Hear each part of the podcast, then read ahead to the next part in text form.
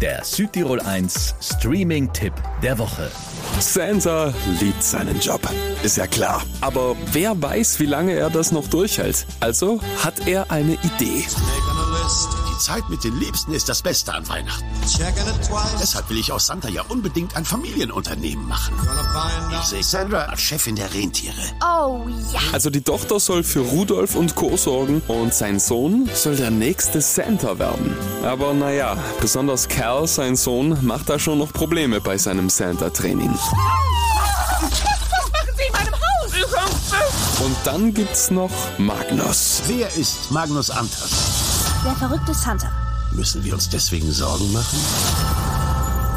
Santa! Ich bin Santa! Der rechtmäßige Santa! Der Santa, der jetzt am Nordpol wohnt, ist ein Schwindler! Ho, ho, ho! Er wurde vom Nordpol verbannt und versucht, die echte Santa-Familie jetzt zu vertreiben. Aber so einfach wird das nicht. Immerhin muss bis Weihnachten alles nach Plan laufen. Santa Claus, die Serie.